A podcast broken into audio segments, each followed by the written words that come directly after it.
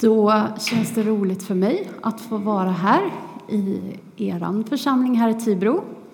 Det finns ansikten jag känner igen och det finns helt okända ansikten för mig. Och då tänker jag att då är det samma sak från ert håll. Jag heter Linda Andreasson och finns numera i Falköping sedan ungefär fem år tillbaka där jag jobbar som pastor. Men mitt stora hjärta ligger egentligen i missionen. Så att eh, jag hoppas att det är för en liten tid som jag är på plats i Sverige. Vi får se. Men idag så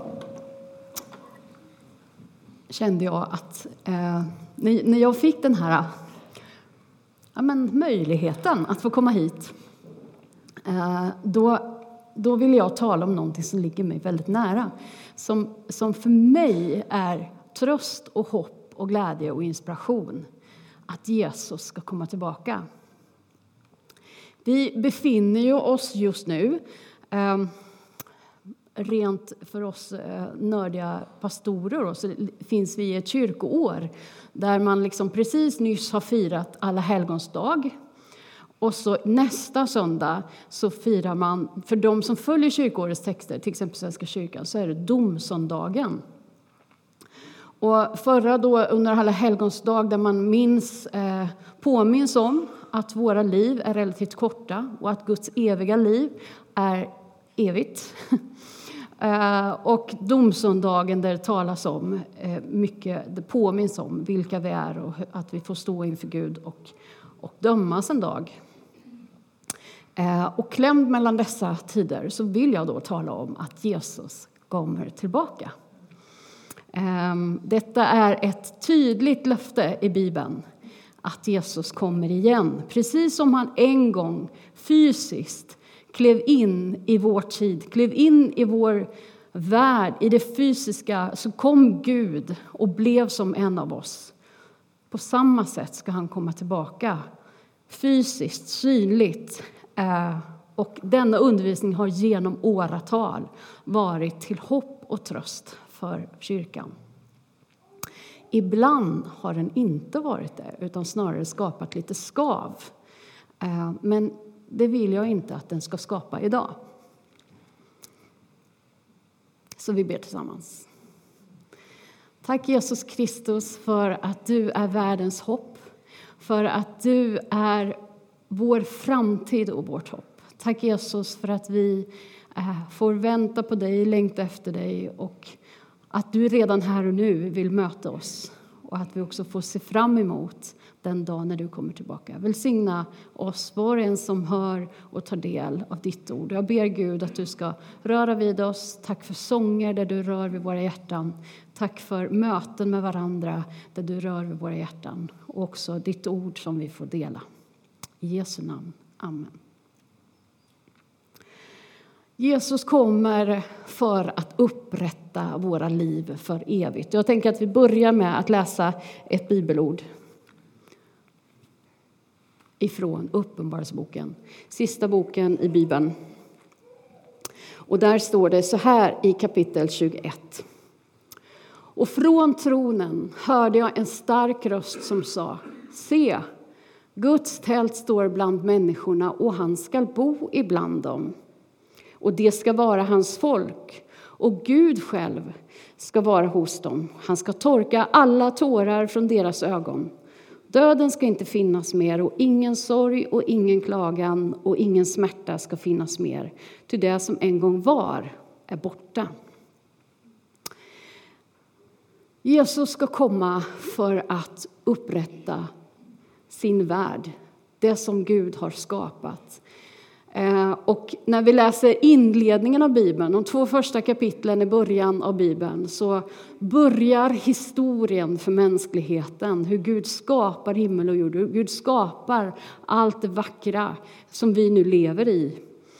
Och så läser vi de två sista kapitlen i Bibeln som berör hur Gud på nytt återupprättar en ny himmel, en ny jord. Det blir förvandlat, det blir nytt.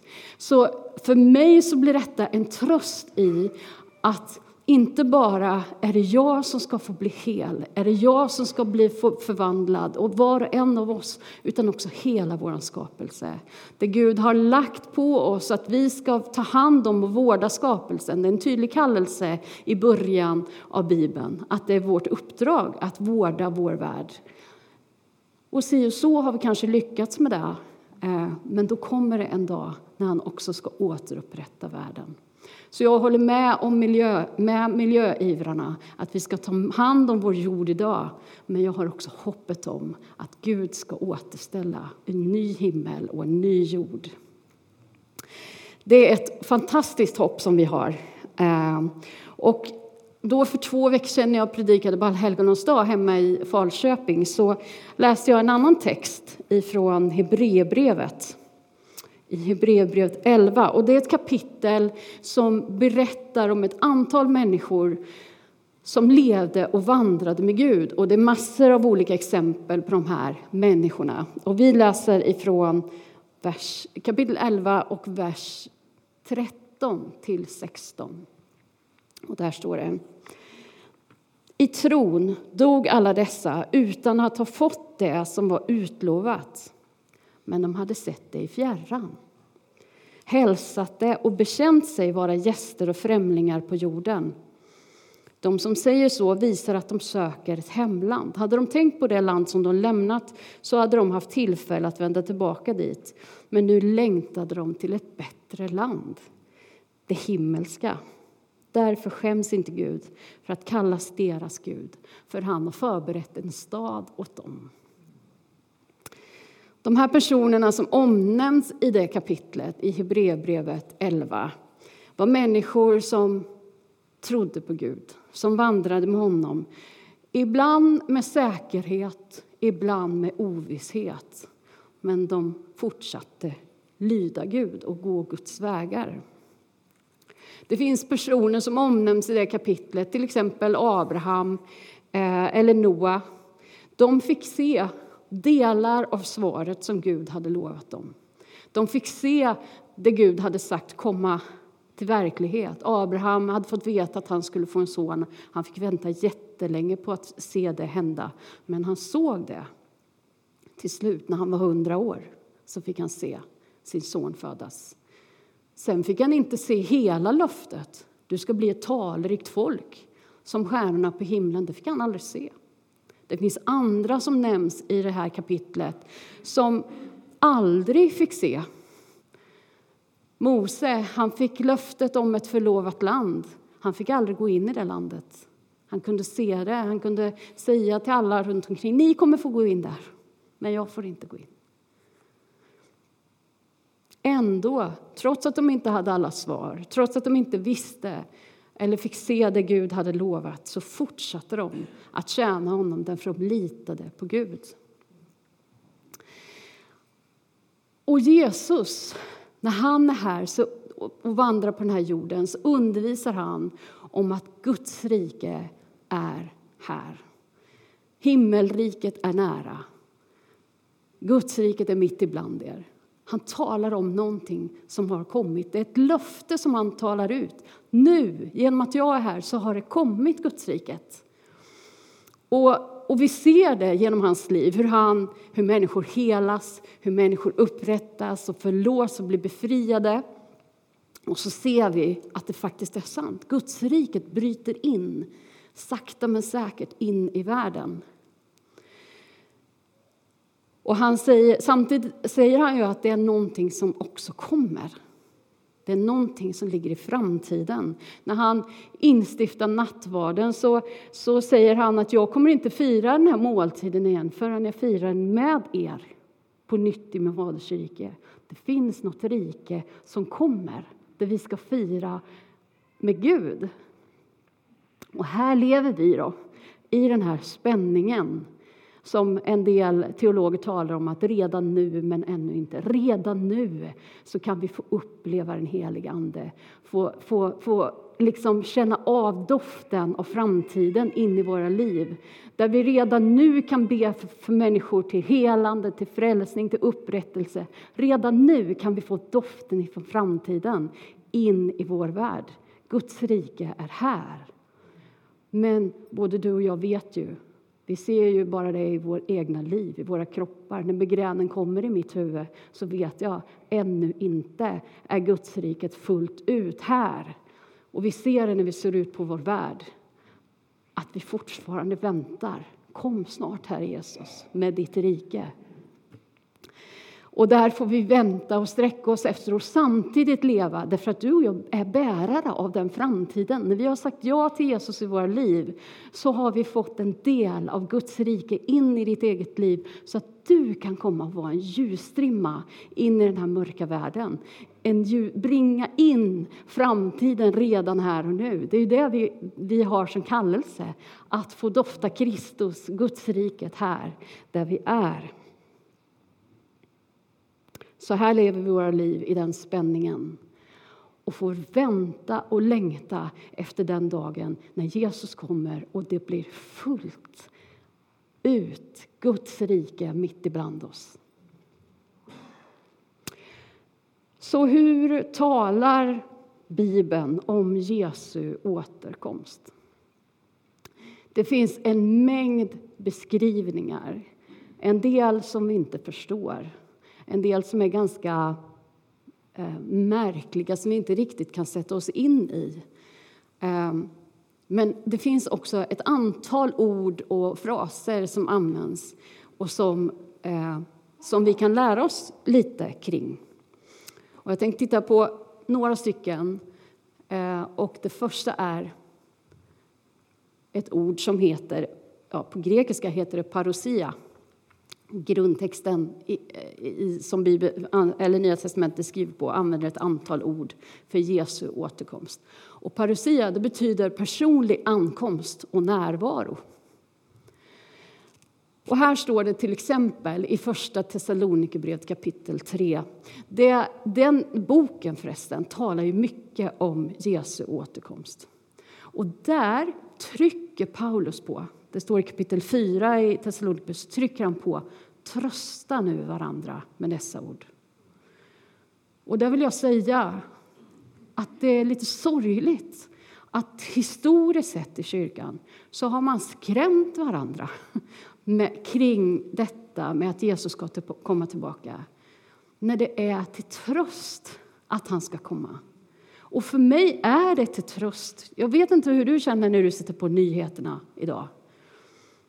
Tänk en dag när Jesus kommer tillbaka. Allt det här gängvåldet, alla de som kämpar med fattigdom, alla krigen. Vilken tröst det är att han kommer tillbaka.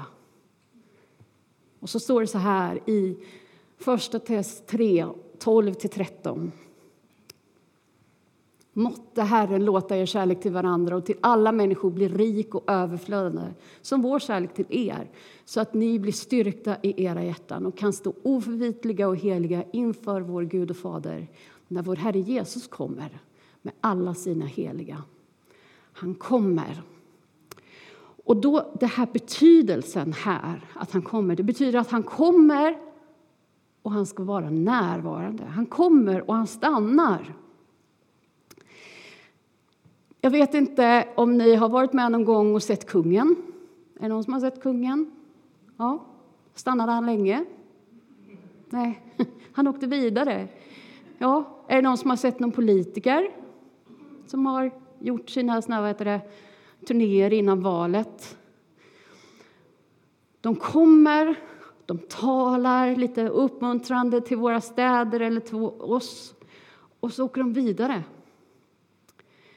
Vi har en kung, kung Jesus, som kommer och han stannar. Han kommer, han kommer vara närvarande med oss. Han stannar hos oss. Han lämnar inte. Och det känns ju väldigt skönt. Vi kommer aldrig mer uppleva ensamhet. Vi har Gud nära oss. Det andra ordet som jag vill trycka på är ordet apokalypsis som också är grekiska, då, som översätts till uppenbarelse eller avslöjande.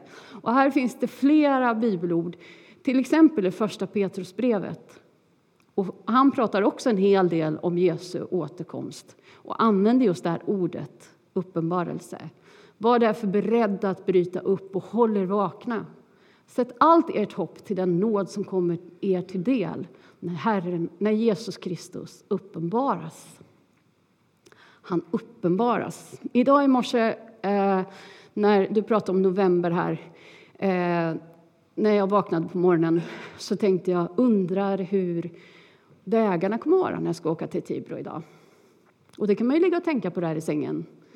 Men det, jag vet ju inte riktigt förrän jag tittar ut genom fönstret, flyttar på gardinen och tittar ut, eller kollar på en väderapp kan jag göra också. Eh, och så förstår, okej, okay, noll, nollgradigt eller minus en, det kommer nog funka. Det ser bara lite frostigt ut på rutorna. Eh, då uppenbarades det för mig när jag drog undan persiennen. Ah, vädret är så här. Jag fick en uppenbarelse. Ganska enkel sådan, men ändå. Dagen då Jesus kommer, då får vi se honom. Hela världen får se vad som är rätt och sant och heligt.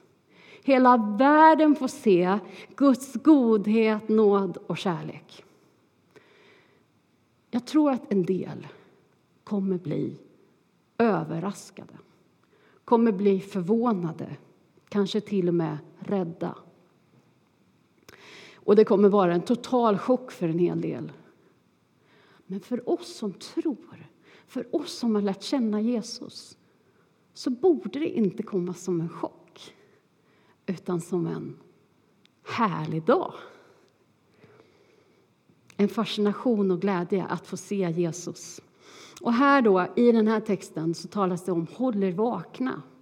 Och det här är ju någonting som återkommer ofta i Bibeln kring Jesu återkomst. Vaka, håll dig alert, var redo. Den som är beredd blir ju inte skrämd eller överraskad. Skulle jag gömma mig bakom ett hörn här en tidig morgon innan söndag och försten som kommer in vet inte att jag är där och jag hoppar fram, då blir ju du rädd. Men jag har lekt kurragömma med mina syskonbarn när de var små. Och så när de gick in i ett rum, jag gömmer mig in i vardagsrummet, säger de, okej okay, fine. Och sen så efter en stund när jag går in och letar, dels vet jag att de har gömt sig i vardagsrummet. Dels hör jag ett fånigt fnitter bakom gardinen. Så att det är ju inte en så stor överraskning. Jag vet att de är där inne och jag kan gå och låtsas som att jag inte ser dem bakom fåtöljen. Eller, och så blir det väldigt mycket roligare sen när vi hittar varandra. Men man blir inte överraskad för man är beredd, man är vaksam. Och då tror jag också att i vår tro så ska vi vara alerta, vara vakna. Nu ska jag ta sig in på ett litet område som jag har väldigt lite kunskap om och ganska stort ointresse om. Men, men sporten. I sporten så, så behöver man ju vara alert på många sätt. Jag, eh, jag ska inte säga så mycket här, då, men, men ta fotboll till exempel. Vi tar fotboll som ett exempel. Där sådana, när de är inne i en viktig match, då måste fotbollsspelaren vara vara alert och redo. Han eller hon måste känna till sin kropp, känna till sin förmåga, ha koll, kollat in sina motspelare, veta hur hårt den här bollen kommer emot en, lyssna till domaren, lyssna till sin tränare, vara helt inställd på spelet. Veta vad det är som pågår. Vi behöver vara fokuserade också i våra liv, i den tid som är och veta att Jesus kommer snart. Och då, hur är man redo? Hur är man alert? Jag tänker bara så enkelt att det handlar om att hålla sig nära Jesus. Att leva nära honom. Tala med honom, läsa hans ord, ha gemenskap med andra troende och verkligen försöka leva sitt liv i hans närvaro och tjäna honom. Precis som de där personerna i Hebreerbrevet 11. De hade verkligen inte alla svar. De såg inte hela vägen. De fick aldrig se hela vägen, men de litade på Gud. Att ha blicken fäst på Jesus trons upphovsman och fullkomnare, står det i Hebreerbrevet. Att ha blicken på honom, han som har lagt ner tron i oss från början. Han kommer också fullkomna det. Så håll dig till honom, håll dig fast. Ha blicken fäst på honom. Det är jättelätt att hamna i sin egen det här är viktigt för mig och det här pysslar jag med och fastna i sin egen värld. Eller att fastna i oro för allt som pågår runt omkring. Men vi ska ha blicken fäst på Jesus som har skapat tro i oss och kommer fullborda tron. När han kommer tillbaka kommer vi se honom som han är. Eh, och I Bibeln, i Romarbrevet 13 till exempel, så står det att dagen är snart här. Och, att vi, och så uppmaningen att lev i, som ljusets barn. Vi har fått del av ljuset. Gud är ljus, inget mörker finns i honom. Vi har fått del av ljuset. Låt oss leva i det ljuset. Igen, vi lever i en mörk värld. Låt oss dra in ljus in i den här världen. Vilken skillnad ett stearinljus gör, eller en sån här ljusslinga gör på någons balkong nu den här tiden. Det gör jättestor skillnad med ljus. Du är ett sånt ljus i den här tiden. Jesus ska komma och vara nära oss och det blir uppenbarat vem han är. Och jag tror verkligen att våra, när vi har hoppet om Jesu återkomst levande, när vi lever i Guds rike, i framtidens ljus, då får vi prioriteringar efter Guds hjärta. Det, det, kommer prägla våra val och våra prioriteringar, hur vi använder våra pengar och vår tid. Jag menar, tänk, det står i Bibeln om, om våra liv blir långa så blir de 70 eller 80 år. Nu har, nu har tack vare att utvecklingen vi har, har det rätt så bra så kan vi leva längre. Men i evighetsperspektiv är ju inte det särskilt långt. Så vad gör vi med våra liv, de här korta liven vi har här på jorden? Vad gör vi med vår, vårt engagemang, och vår tid och våra pengar? Ska vi satsa på det som har evighetsvärde? För Jesus kommer tillbaka. Ska vi satsa på att förändra världen? Det går. Okej, du behöver inte liksom bli president i USA utan jobba på ditt område, där du är, och sprid ljus. Det absolut vanligaste ordet som dyker upp om Jesu återkomst är ett ord på grekiska som heter erchomai, vilket helt enkelt betyder att komma. Han kommer, och det används om och om igen. I Matteus evangeliet kapitel 24 och vers 30 så står det då ska Människosonens tecken synas på himlen och alla jordens stammar höja klagorop och man kommer få se Människosonen komma på himlens moln med makt och stor härlighet. Han ska komma. Varje gång vi firar nattvard så är det inte enbart en påminnelse och tillbakablick på vad Jesus har gjort. Det är viktigt, det är det vi påminner oss om.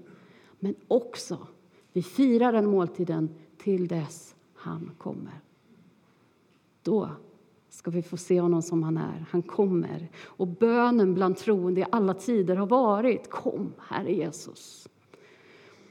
Inför advent, en eh, av mina mentorer i livet, Anders Jacklund, som ni också säkert känner, han eh, brukar tala om, Ad, nu ska jag inte predika en adventspredikan, men han brukar tala om adventets grammatik. I, I advent så talar man ju om att Jesus kommer, kommer, kommer till oss. Och att, dels att han har kommit en gång i Betlehem. Dels att han kommer till oss nu, där vi är i våra liv. Presens, han kommer till oss idag. Och så detta att han ska komma tillbaka.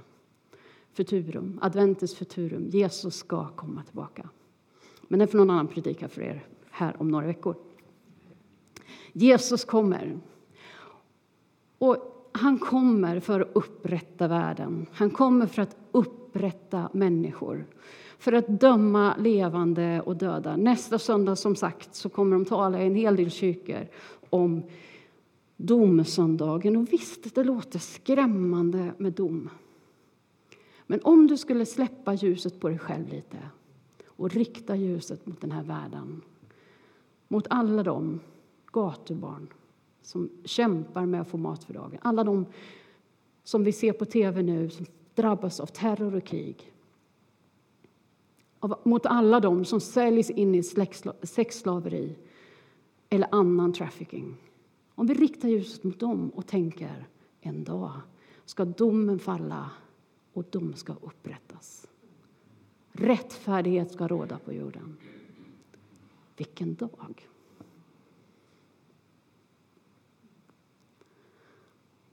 Vilken dag! När det som är ont och mörkt får lämna plats för det som är ljust och gott. Redan nu, som jag har sagt här nu, så kan vi som är ljusets barn få förmedla hopp och ljus till den här världen. Men då, när han kommer, då blir det ljust. Då blir det verkligen fred och frihet. Och det ingenting att frukta, utan det är någonting att se fram emot. Det handlar om ditt hjärtas inställning. Att hålla oss nära Jesus. Du och han vet hur ni har det. Det vet inte jag. Det vet ingen annan. Men ni vet om er relation. I det sista kapitlet i Bibeln så säger Jesus, jag kommer snart. Och så uppmanar han oss att hålla fast vid hans ord och vid honom. Och så kan vi stämma in med den sista versen i Bibeln. Amen. Kom, Herre Jesus. Vi ber tillsammans. Jag tackar dig, Jesus Kristus, för att det finns något förberett. För att det finns upprättelse, frihet och ljus som ska komma. Tack för att du ska komma tillbaka. Tack för det hoppet. Tack för att vi får trösta med varandra med dessa ord. Kom snart, Herre Jesus.